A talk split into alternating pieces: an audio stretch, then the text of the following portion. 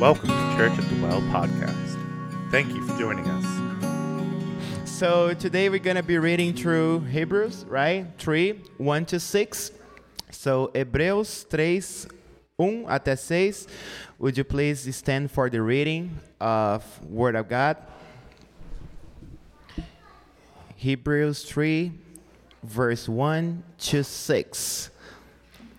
So it says, pelo que, irmãos santos, participantes da vossa vocação celestial, considerai a Jesus Cristo, apóstolo e sumo sacerdote da vossa confissão, sendo fiel ao que o constituiu, como também o foi Moisés em toda a sua casa. três. Porque todo Porque ele é dito por digno de tanto maior glória do que Moisés, quanto maior honra do que a casa tem aquele que o edificou. Porque toda casa é edificada por alguém, mas o edificou todas as coisas é Deus. E, na verdade, Moisés foi fiel em toda a sua casa, como servo para testemunho das coisas se haviam de anunciar. seis. Mas Cristo, como Filho, e sobre a sua casa, a qual somos nós, se tão somente conservamos firme a confiança, a glória da esperança até o fim. Essa é a palavra de Deus. This is the word of God. Father, we just want to thank you for your word. We thank you for the opportunity we have to be here together. Lord, would you speak clearly to us? May your spirit um, talk to our hearts, Lord. And Lord, ultimately, we desire that Jesus would be glorified in all that's said and done here. In Jesus' name, amen. You can be seated. Good morning. Good morning. Um, it, bon dia. I'll be preaching in English today. Uh, If uh, if you're new, welcome. My name's Kevin. I am the pastor here of Church at the Well. I'm excited that you're here. We've been going through the book of Hebrews, just kind of systematically and slowly, and we should be done in about four years. So just stick with us. Um, the purpose of going through the book of Hebrews, I, I like preaching through books of the Bible, and I've actually never preached through the book of Hebrews. So this has been a really cool book so far. I've studied it, obviously, but never preached through it. Um, the idea behind this series in Hebrews is understanding the supremacy and sufficiency of Jesus in all things. So we called this series The Greatest, and um, so far we've covered quite a bit of things. The author of Hebrews has basically introduced Jesus to us. We've talked about his deity. We've talked about his humanity. We've talked about how we become part of his family. We've talked about his sovereignty. We've talked about Jesus being creator of the world. Um... It's it's a little bit overwhelming when we think about who Jesus is and what he was willing to do.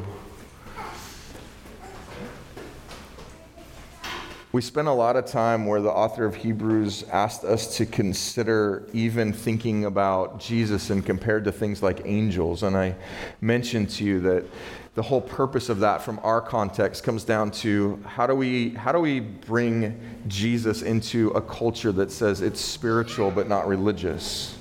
And is Jesus more important than our even thoughts on that? And now the author of Hebrews is going to kind of dive in a little bit and start talking about the supremacy and sufficiency and the greatness of Jesus over an individual named Moses.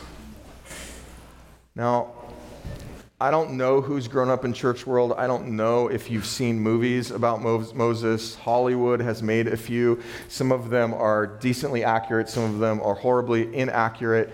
Regardless, if you haven't even grown up in church world, you've probably heard the name Moses, right?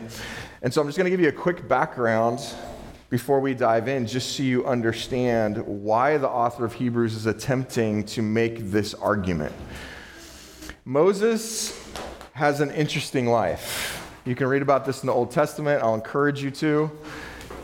Uh, Moses has an interesting life. He uh, grew up in this, this time when Egypt was in control of everything. Um, there was a kind of a a verdict or a law that was passed that as the Hebrews were in slavery to Egypt, that uh, many would be killed. Moses was slotted to be killed. I won't go into all the politics of that. And through some really interesting and bizarre and sovereign ways, Moses is able to survive. He finds himself being raised in the house of Pharaoh, um, almost as a son. He learns how to interact politically with what's going on. He's educated. And then the Lord ultimately calls him out of that.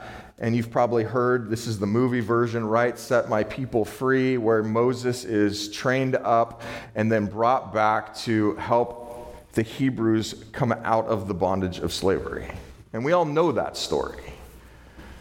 Um, this is where Hollywood really likes, you can picture the Red Sea parting and walking across and all the dr- drama that goes around that. But where Moses really, I mean, that's important, but where Moses really impacts the church as a whole is in him bringing, the Lord uses him to bring the law to the people of God, right?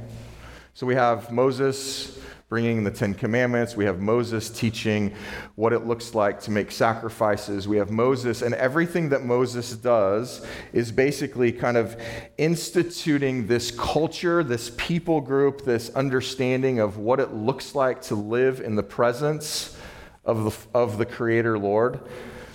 And everything that, all of this law and all of the sacrifice, the sacrificial system, and all of these things come together to help us understand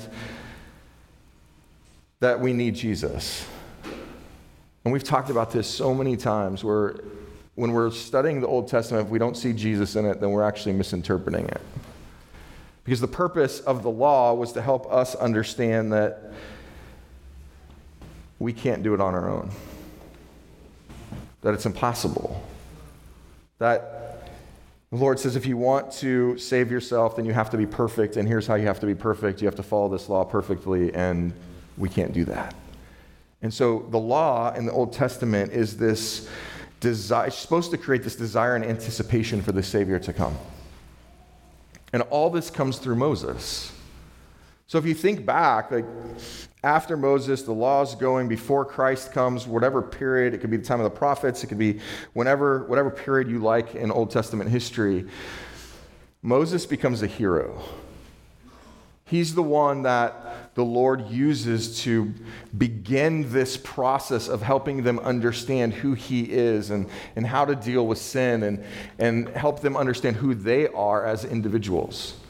And so if you're growing up in like a Jewish community back then, Moses is this, I, I mean, I don't know how to describe him. He would be similar to like whoever we elevate up in our culture. It would be kind of the rock star, you know, oh, I, I want to be like Moses. Right? It could be Hollywood, it could be uh, a superhero, it could be anything. But when you, we viewed Moses, they viewed this individual that God communed with and used to impact the entire world.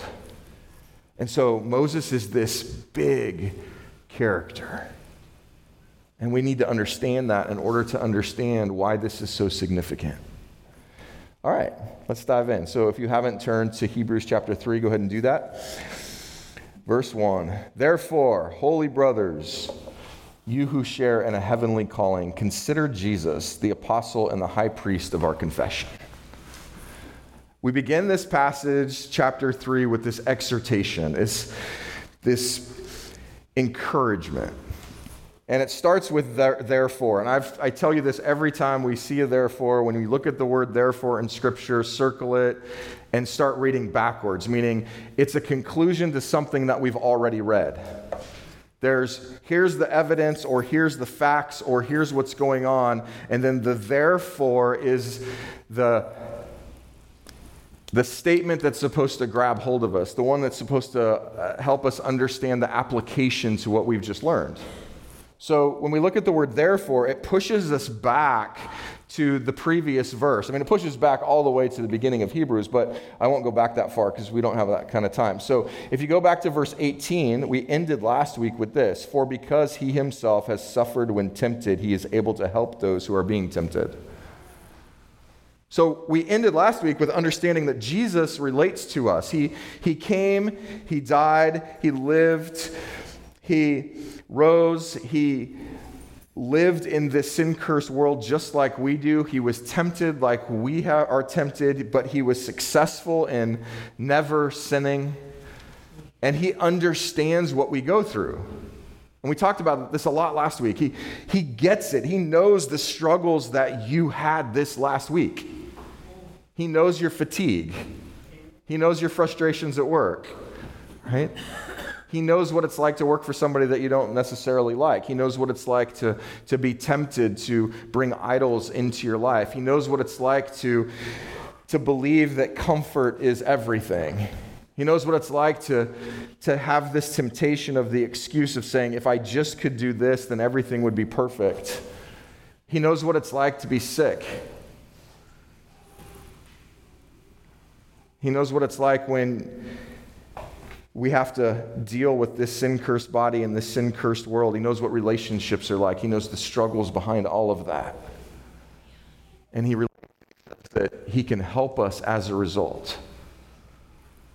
So based on all of that, chapter three begins with therefore, because Jesus understands, because he relates to us, because he's lived it. We have a God that that cares and is compassionate and understands. Therefore, holy brothers, who? The church, the, the individuals who understand who Jesus is, who understand that he understands. Therefore, holy brothers, you who share in the heavenly calling. We'll talk about that in a second. Consider Jesus. Consider Jesus. This is going to be the theme of everything today. Consider Jesus. Like, it seems very simple. He understands, so we need to consider that. But when he says consider Jesus, what he's what he's asking us to do is consider Jesus in everything. Like, how much was Jesus considered in your life this week? I mean, some of you may go, he was considered in everything, and that was the first place I went, and as I stepped into a situation or as I was trying to make a decision, Jesus was considered. Some of us may go, wow, when I really, if I'm really honest with myself, he was considered very rarely. He was considered maybe while I sat down for a meal and prayed. Jesus, thank you for food, which is a great prayer. But was he considered with anything else? Was he considered in your day-to-day activities? Was he considered when you did feel tired, depressed, discouraged, overwhelmed? Is he the first one that we consider, or is he just kind of on the list, and after we've exhausted everything else, then we find ourselves coming to him to consider what he can offer in the moment? Consider Jesus. Now, one of the things, it's easy for us to think, okay, and just the way I've expressed that, it's easy to go, wow, I should have considered Jesus more this week, and now I feel guilty, and I just, like, how do I do this? And I'm overwhelmed. But remember, this is an exhortation. He's talking to those of us who know who Jesus is. He's reminding us of the privilege. He's saying, look, you have access to the creator of the world anytime you want. Jesus says, I'll never leave you nor forsake you. I'm always with you, always. He says, I've, I've got purpose for you. I've got plan for you. I've got mission for you. I have reason for what's going on in your life right now. He says, I'm sovereign enough to control everything. And we have access to him.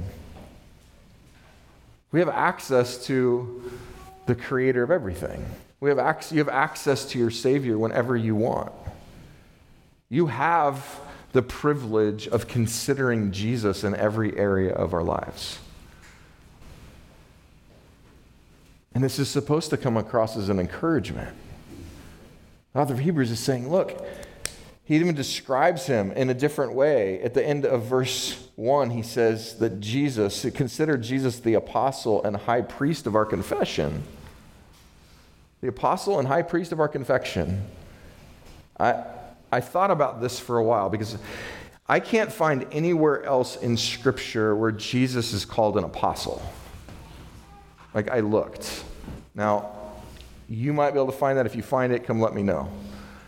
But in this moment, the author of Hebrews first describes Jesus as an apostle. And when we think about apostle, you think, okay, what is the purpose of an apostle? Why is an apostle necessary? An apostle represents God to man. So the apostles came, like if we think from our context, the easiest thing for us to understand would be the apostles that followed Jesus. What was Jesus doing? He was teaching them about himself. Why? So that they could pass on what they heard and saw and learned. So Jesus, God, is giving information to the apostles who then turn around and give information to the people. It's this representation. God uses prophets, apostles, to help us understand who he is and why he does what he does. He reveals himself that way.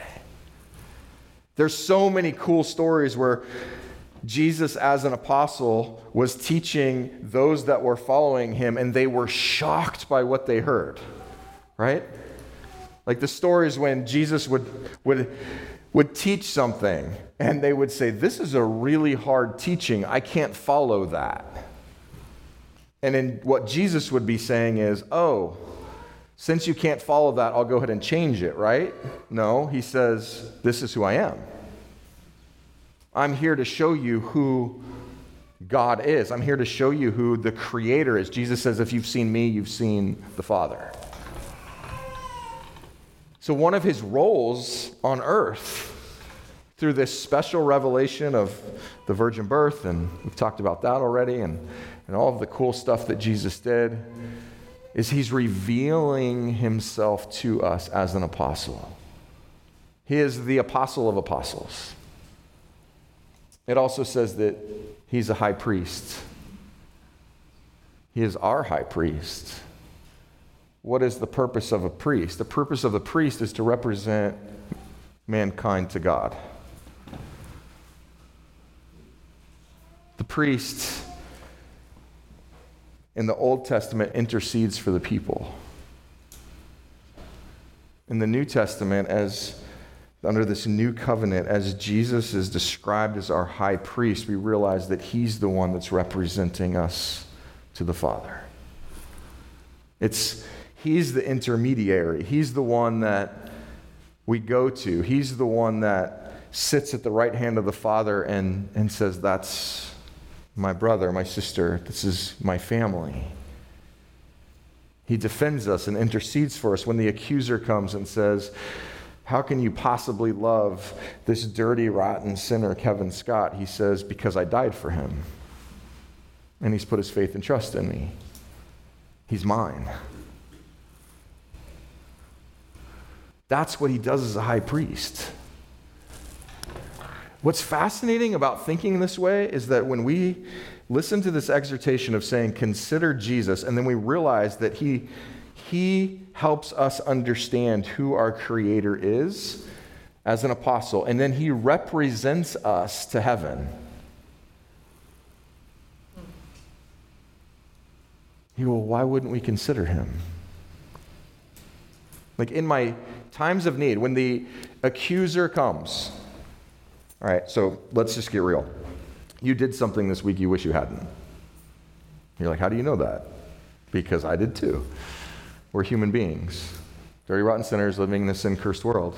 You're going to make bad choices. It may not have been life-altering decision, but you can look back and go, I wish I wouldn't have said that. How about this one? I wish I wouldn't have said it that way. Sin in my tone, right? I wish I wouldn't have participated in this. I wish I would have taken the opportunity that the Lord gave me to express who he is to this individual. It was clear and I didn't do it. We have sins of commission, things that things that we shouldn't do. We have sins of omission, things that we should do. And somewhere during this week, probably I'm being really generous because for me it's like every day, right?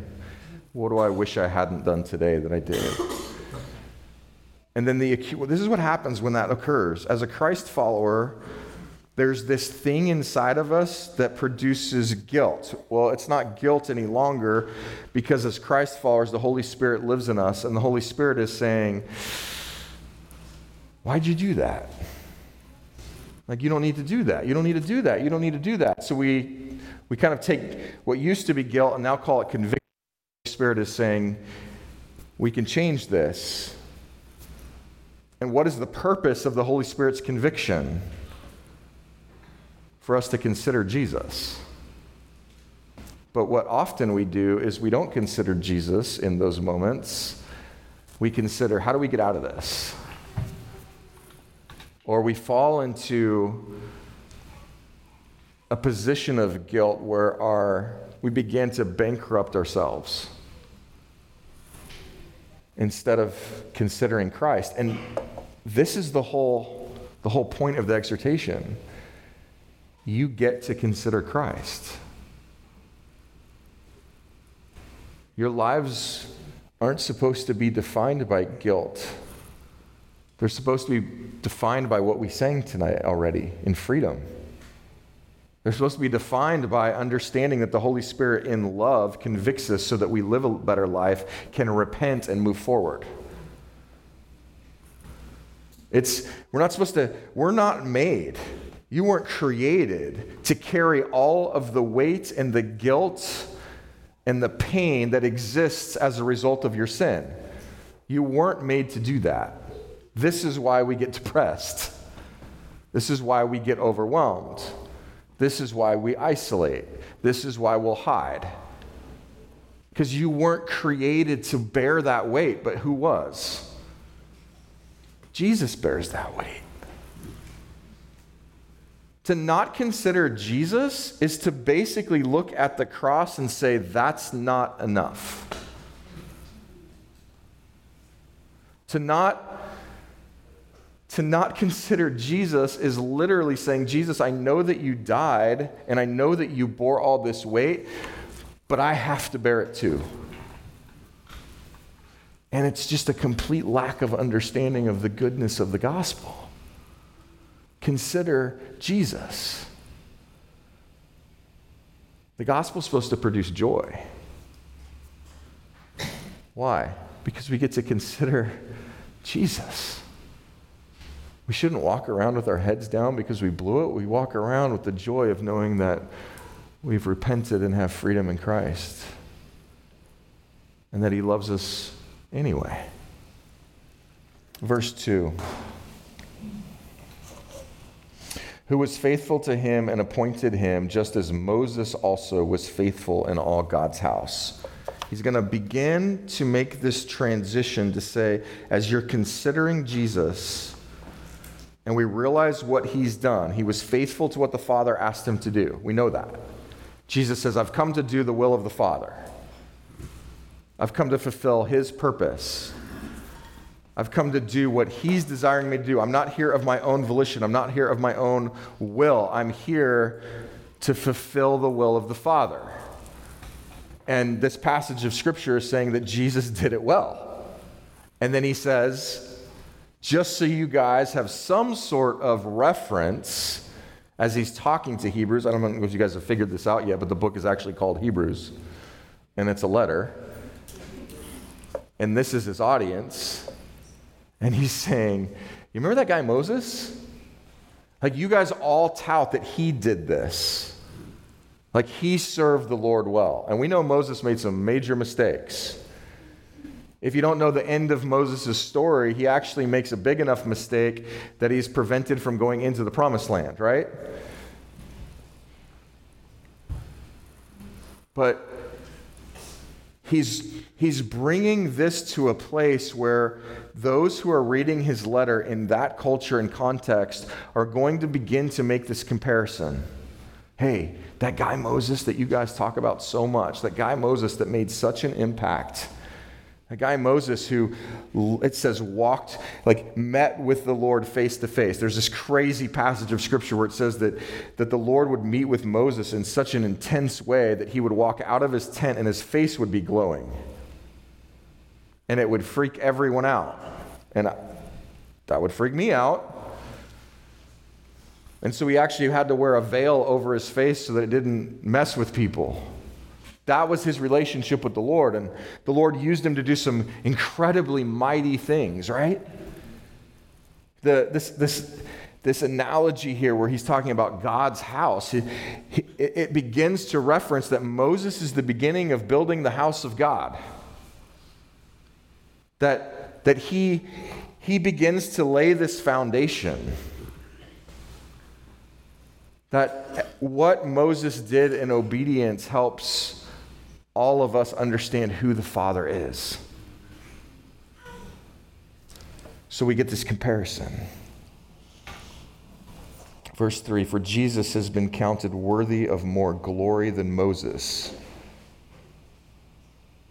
as much more glory as the builder of a house has more honor than the house itself. For every house is built by someone, but the builder of all things is God. Now, this is an interesting analogy because I, it's, it's accurate. It's in Scripture. But it's not necessarily something that we think about very often. Like when you, I don't know, go to uh, Rhode Island, right? And you get to go see these mansions that were built in the Gilded Age. And you're like, wow, this is crazy. And I'm typically like, I don't understand this kind of money. It's so far outside of my comprehension. But I can appreciate the artistry. I can appreciate the, the skill that went into building this thing. But most of the time, we kind of sit back and just go, whoa, this thing's massive. If we really investigate it, that's when we start appreciating the individual who built it. Like the craftsman that, that carved the stone, or you're looking at an amazing piece of artwork, a, a painting or a sculpture, and you're going, wow, this is amazing. And then when you start really looking close to it, I'll say something like, I don't understand how, how anybody could make that. Or paint that. And that's that's what he's trying to, to push us toward. He's saying, look, as Moses came in to, to begin the building of this house, the building of the church, and we'll describe that here in a moment, Jesus deserves more glory, even just for, for a whole lot of reasons, but for one very specific reason, because he's actually the builder of the house. And there's so much here that's so important. Because what I have found in our culture is there's kind of two ways that people view the, the house that the Lord has built. So we're going to refer to the house as the, the church, the universal body of Christ, to begin with. And the first one is they dishonor it. We hear it all the time. Oh, I'm religious. Oh, I'm spiritual. I even heard somebody tell me this week, literally said, I'm a Christian, but I don't like the church. And I thought, wow. What? I find it fascinating when a Christ follower will actually say, I can tolerate an unbeliever more than a Christ follower. I'm like, really? Wow, what does your household look like? I mean, if you apply that to the rest of your family, you're not going to have much of a family, right? But the first scenario here is that we look at the house that's been built and we're like, that's the problem. It's, it's this is the issue, and obviously that's that's not good. The second major issue with the The view of the church is to revere the church over the creator of the church. And we see this a lot too, where the religious practices and the liturgy, the way that things are done, the building itself, all becomes uh, an, an, an idol. It all becomes this this thing that's being worshipped over the one that built the house. And when that happens, then we set the Creator aside and we begin to worship the creation. And both of these extremes occur a lot.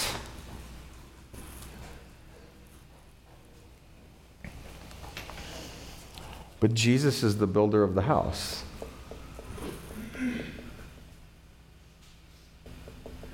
It says it here that the house has honor, but the builder of the house has more honor. And I think the analogy is designed to force us to push into thinking about somebody like Moses, or the Hebrews to think about somebody like Moses and go, okay, Moses was commanded to do these things and he was obedient, but who was the one that commanded him to do it? Like, what was Moses actually doing? What was Moses pushing individuals toward? And if you really dive in, you're going to find that everything that Moses did was preparing the way for Jesus to come. Everything that Moses did was getting, was an analogy of what Jesus might look like in every way. And I don't have time to go through all of them, but the, when you think about just, we'll just pick one, the one that everybody knows. So the freedom of the the slaves from Egypt. Well, what did we sing about today? That Jesus sets us free. From what? The slavery of sin. So why was it so important that Moses obeyed God to get the Hebrews free? Because it was beginning to prepare and help us understand in a physical sense what Jesus was going to do in a spiritual sense. We can look at what Moses did and say, as he freed them physically, Jesus frees us spiritually. As he freed them from the slavery of Egypt, Jesus frees us from the slavery of sin. And this just goes on and on and on. So many things that Moses did point us to Christ. The provision in the desert. I mean, I, I, we could spend all day talking about how this works. But the author of Hebrews is saying, listen, even as great as Moses was, he was a servant of Jesus. He was doing, he was building this foundation that Jesus is going to accomplish. He was preparing the way. In some ways, this is why it's so cool when you study an individual like John the Baptizer, right? What was John the Baptizer's job? He's an interesting dude, right? Scripture describes him as bizarre. He probably wouldn't have hung out with him. You probably would have been like, dude's weird. He wears weird clothes, he speaks weird, he eats weird food, right? What was his job? His job was to come and prepare people for the coming of Christ. His job was to come and say, don't miss it. The Messiah is coming. The Savior is coming. This individual that all of history has been building up toward is coming. And I don't want you to miss it. That's that was his job. That was basically Moses' job as well. I mean, it's all the prophet's job, but Moses is literally going, this is how we're going to represent what the significance of Jesus coming is. He's not going to come and abolish the law. He's going to come and fulfill the law. He's not going to come and make you slaves. He's going to come and set you free. He's not going to come and demand things of you. He's going to come and love you. He's going to speak truth. He's going to represent God perfectly. He's going to show you what your purpose in life can be as a created being and should be. He builds on it. Let me read this again. For Jesus has been counted worthy of more glory than Moses, as much more glory as the builder of the house has more honor than the house itself. Uh, in this section like this, uh, I don't know where everybody falls on this, whether you're, hopefully you're finding this balance between these two extremes of how you see the church. The church is, Jesus says, I will come and build my church. Right. Matthew sixteen, the gates of hell will not prevail against it. The church isn't a building. The church is the people of God. The church isn't programs. The church isn't a pastor. The church isn't a place where you get to feel like, oh, I feel so good and it's so great and and I feel like I've checked the box so that God will smile at me. The church is people. The church is the group of people around the world that profess Jesus as the Son of the living God, that believe the gospel. The family extends beyond just, if we relegate the church to just something that happens on a Sunday morning, then we've completely missed it. And I think that's probably the reason that we go to extremes.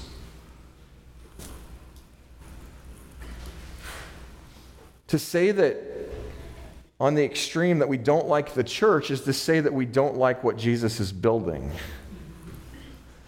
And to really say you don't like the church is to actually say you don't like your brothers and sisters. And that's not Jesus. You know, well, have you tried to love our brothers and sisters? They're crazy. And I would agree with you.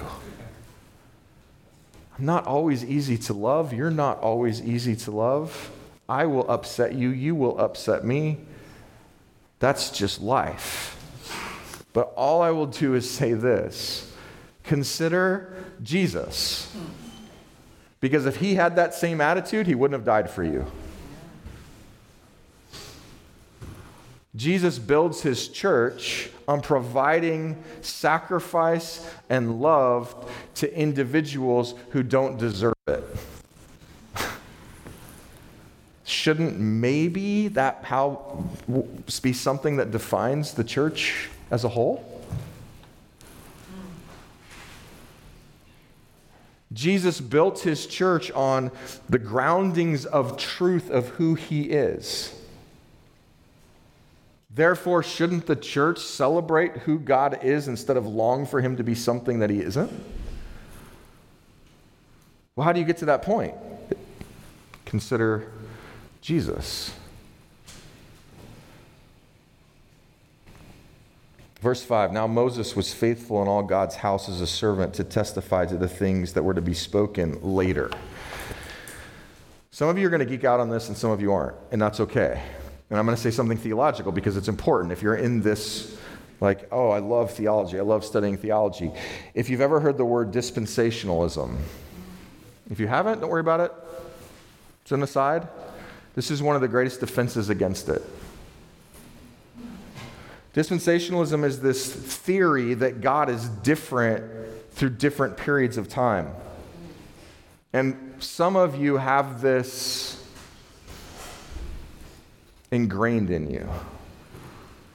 And my job, one of my jobs, one of is to help explain that God is the same person that he's been all eternity. He never changes. This, we call that immutability. He, he's always the same. He, he doesn't change the plan. It's systematic. It's constant. But a lot of us will read like the Old Testament. We're like, man, the God in the Old Testament was mad. He just like, he just went after it. Like it's crazy.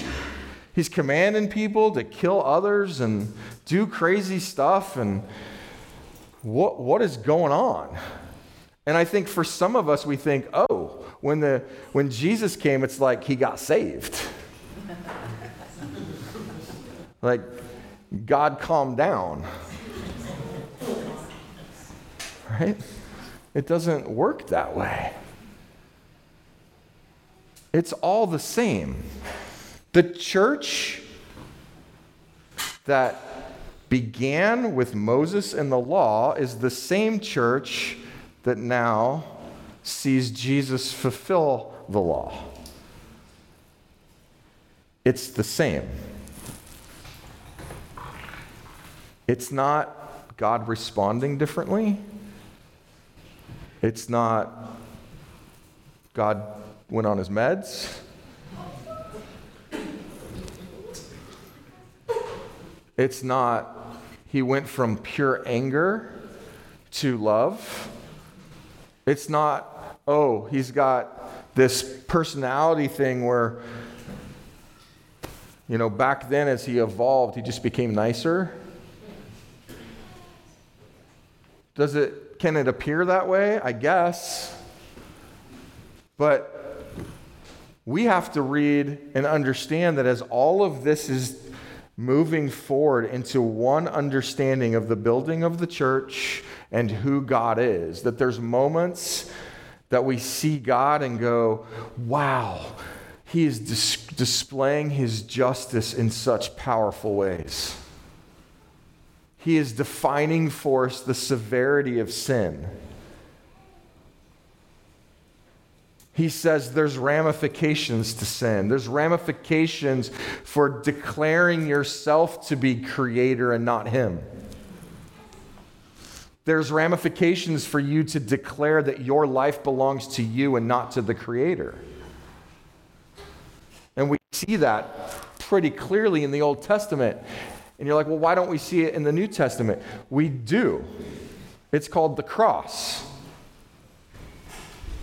And the cross was a much more horrific event displaying the, the justice of God than him commanding people to kill. It builds into it. But we also have love. God says the wages of sin is death from the very beginning. Adam and Eve, when they blew it, the curse exists. But at the very beginning, God says, but there's hope in one that's going to come and rescue you. God shows love in the Old Testament as he raises people up like Moses and the prophets to reveal himself to us so we don't have to guess. He loves us so much that he doesn't say, good luck, figure it out.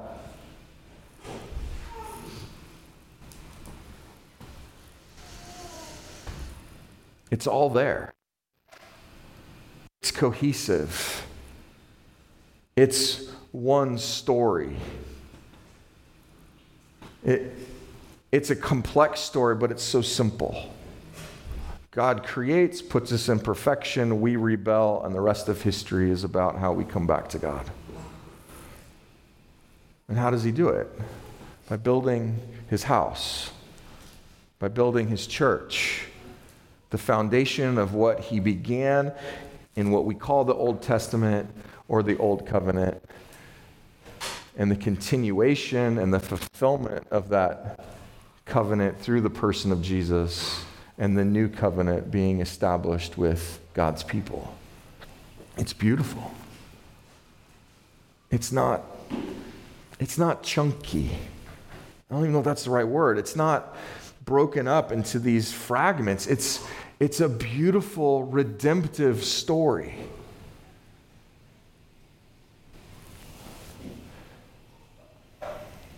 And Moses faithfully testified to that. We talked about it. Why? Because everything he did pointed to Jesus.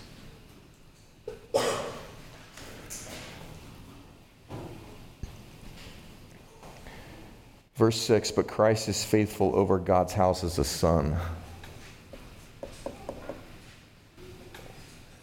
We've talked about the sonship of God, of Jesus already, what that means. But this is pretty simple. The guest in the house is not as well revered as the owner of the house. It's that simple. Jesus owns the house. And as we follow the analogy we went through before, it's the, the owner of the house, the builder of the house, the architect of the house, the perfecter of the house that receives more honor than the house itself.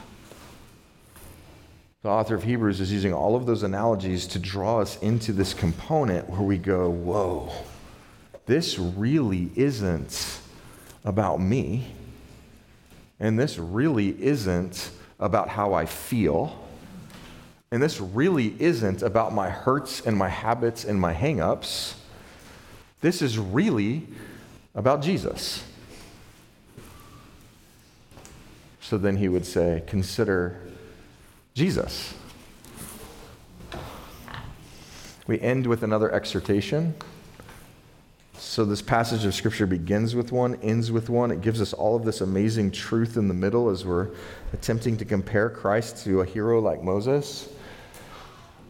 And it says, and we are his house, if indeed we hold fast our confidence and our boasting and our hope. This changes everything.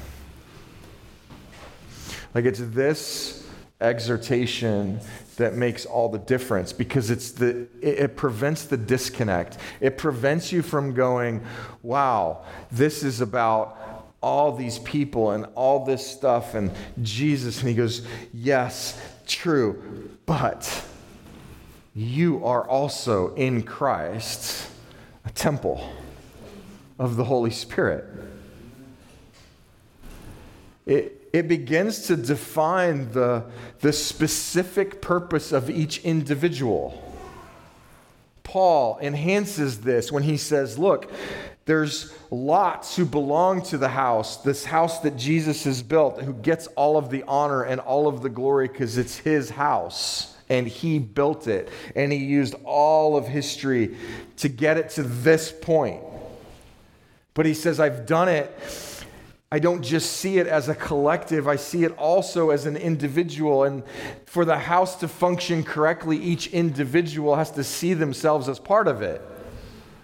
And Paul says, so different gifts are given to different people.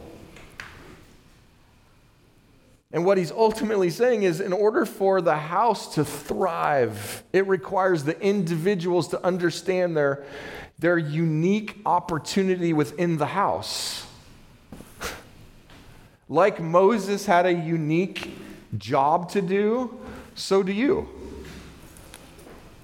I don't know what that is, but you have one. You've been given gifts and talents. You've been given the gift of the Holy Spirit to help you discern what those are. You've been given the freedom to use them for the glory of Jesus, or you've been given the freedom to use them for your own glory.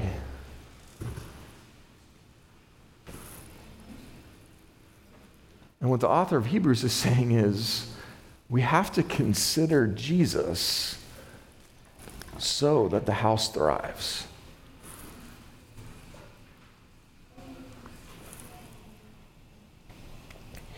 We hold fast our confidence and our boasting and our hope. Confidence. Confidence. I like confident people. There's a major difference between confidence and arrogance. You can be very confident without being arrogant. You don't know the, and there's a lot of ways I could define this, but the key for a Christ follower, the difference between confidence and arrogance is where it's placed. Arrogance is always placed in ourselves. Confidence is always placed in Christ. Amen. I can be confident that Jesus is who he says he is, and that he will do what he says he will do, and that he is sovereign, and that he is loving, and that he is just, and that I am his. And nothing can take that away from you. You can be confident in that. So when somebody says, who are you? You say, I belong to Jesus, confidently. What's your purpose? To glorify Jesus, confidently. When the enemy comes and says, you're nothing, I'm wrecking you in guilt, you confidently say, Jesus already died for that.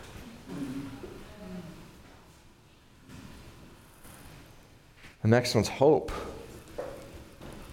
Man, this world needs some hope. and watching wars break out or watching crazy things happen,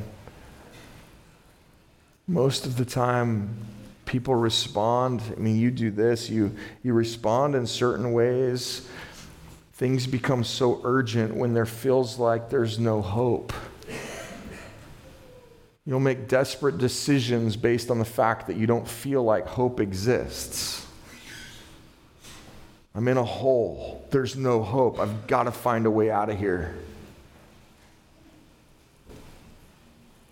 But the hope that's being discussed here is the hope where we consider Jesus, the hope of Christ, the reminder that he understands and knows,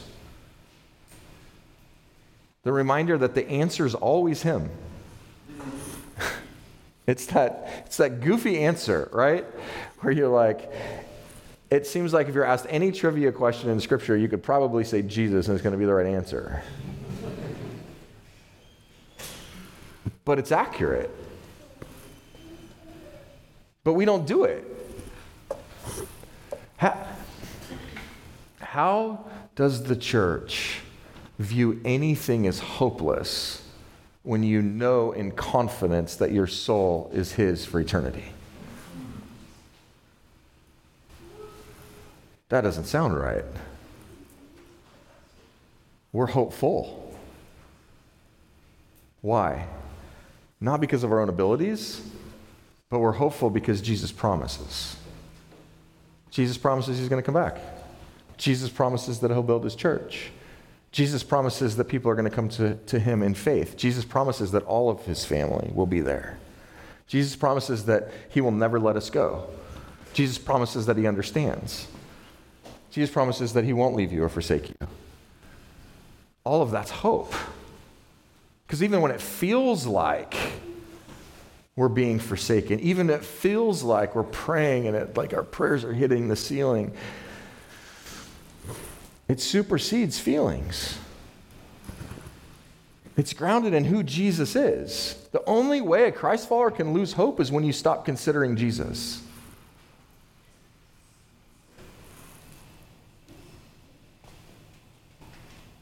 I want to take this and close with this and kind of move it back up to the top. So at the end here it says, and we are his house. And you look back up at the analogy in verse three and it talks about the house that he's building. When you make the connection that you're a part of that house, it will provide you the confidence and the hope that you need in Christ to consider him in everything. That is the greatest gift that, outside of Jesus himself, it's the greatest gift you'll ever be given. To know that you're secure. To know that there's always hope. To know that you're part of something that is bigger than you. To know that it's not dependent upon you alone. To know that your brothers and sisters in Christ, as they're using their gifts and you're using your gifts and you're all considering Jesus, that lives are being changed. And the kingdom of God thrives and grows. And you would get to be a part of that. It's a beautiful picture. So what do we do with all of this? I, I've, I've been processing this application for a little bit, and it's to me, it, it's it's relatively simple.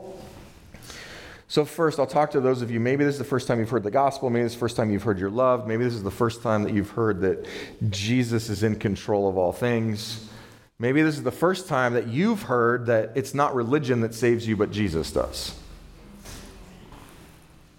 And if that's the case, then your application to this is to consider Jesus for the first time in everything that you do and placing your hope and trust in him alone. And you can do that every week, I tell you. Turn to the person next to you. Just ask them if they know Jesus. Yes? Let's go get some coffee. Have some questions. Let's talk. You can come talk to me. Talk to Pastor Matt in the back. Scripture says consider Jesus. And I'm just going to make this argument, and it's out of logic. You've considered everything else and it hasn't worked. And you're like, well, how do you know? Because you're here. You don't go this crazy if you've not considered everything else, right? Consider Jesus. For the church, there's so much here. There's so much application here that it's it's hard to point it all out, but I'd begin with this. And I asked it earlier, how, are you considering Jesus on a regular basis? Are your decisions grounded in him? Is he even thought about? Next, are you building the house or tearing it down? Now, you can't tear it down, but you can definitely be a problem. One of the jobs of the pastor, we're told in Scripture, is to watch out for wolves who enter the flock. And that's a heavy burden, but it's also a reminder to the entire church that everybody who claims to be what they are doesn't mean that they are. And we go, well, how do we know? Scripture gives us a very clear understanding of how we know. You look at the fruit. Is there fruit?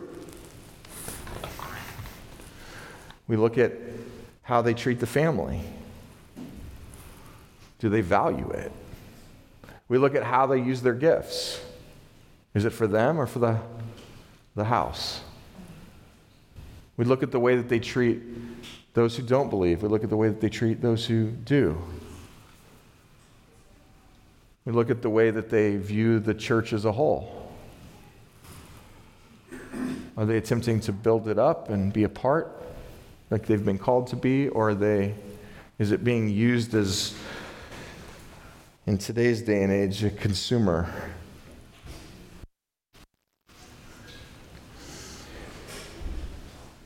Consumer-driven church means I'm going to take as much as I can, just letting others serve me instead of really that I'm actually part of the church. Where are you at on that?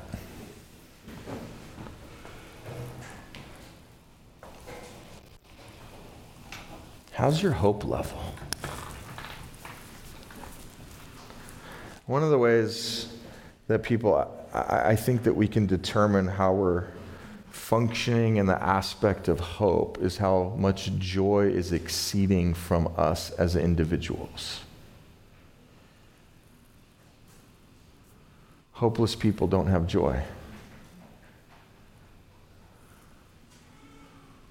So what's the answer to all of this? Consider Jesus. Whether you know him personally, you're to consider him. Whether you know him personally, you're to consider him. The exhortation is to consider Jesus. The last implication I'm going to give here is something that will help us relate, because I doubt, I doubt, I don't know, maybe. If this is you, come talk to me, because I would be really fascinated on how you got to this point. But I doubt that many of you are going, I revere Moses over everything.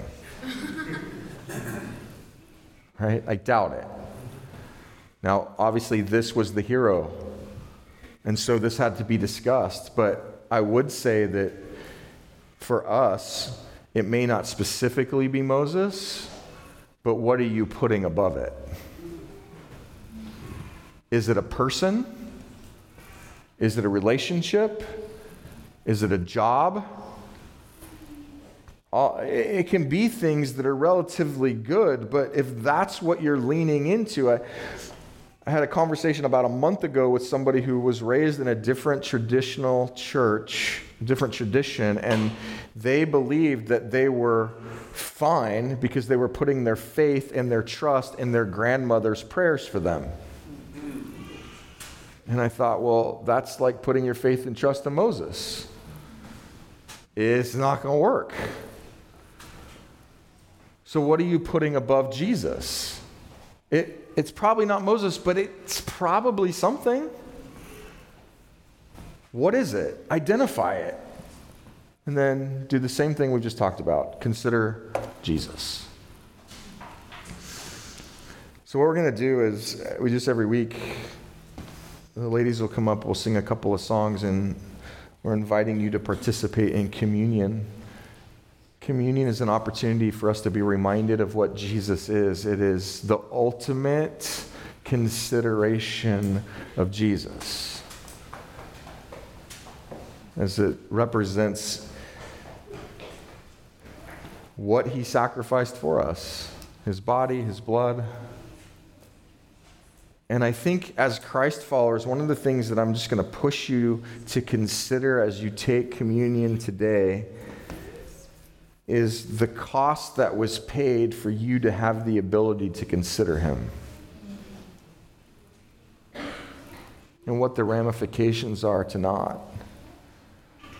And then my prayer is that as you consider that, that what it leads to is a confidence and a hope in Jesus that overwhelms you and encourages you and fills you with joy, so that as we leave this place, we don't leave church. We are the church. Amen. If you're here and you don't know Christ personally, then I'm just going to encourage you, please don't partake in communion. I don't want you leaving here with a false hope. Don't let this become your Moses. Um, but if you are feeling the need to respond, then talk to somebody. Let me pray. God, thank you for your word. Lord, I, I often say that your word is so encouraging and so convicting at the same time, and I don't, I don't know how to balance these things sometimes.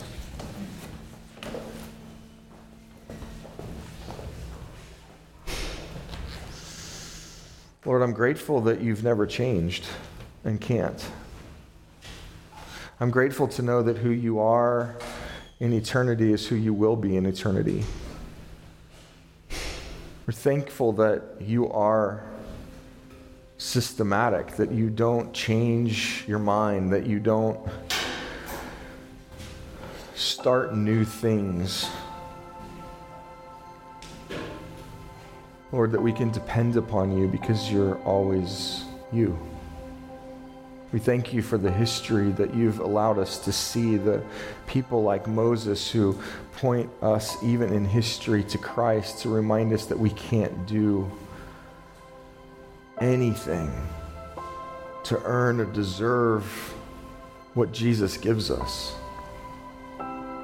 Lord, I pray for any individual in this room right now who has never given their faith, their heart, their love, their trust to Christ. I ask that you would regenerate their heart right now. I pray, Lord, for your church. I pray that we would be reminded that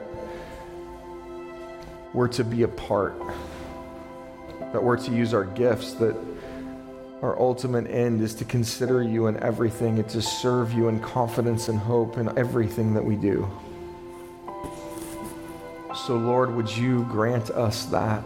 And would you use the Holy Spirit that's in us to reveal the times, the moments, the, the circumstances that need to change and the things we need to repent over? And, Lord, as we participate in communion, would you help us to consider you and all of its ramifications? And would you lead that to a confident hope and joy in you?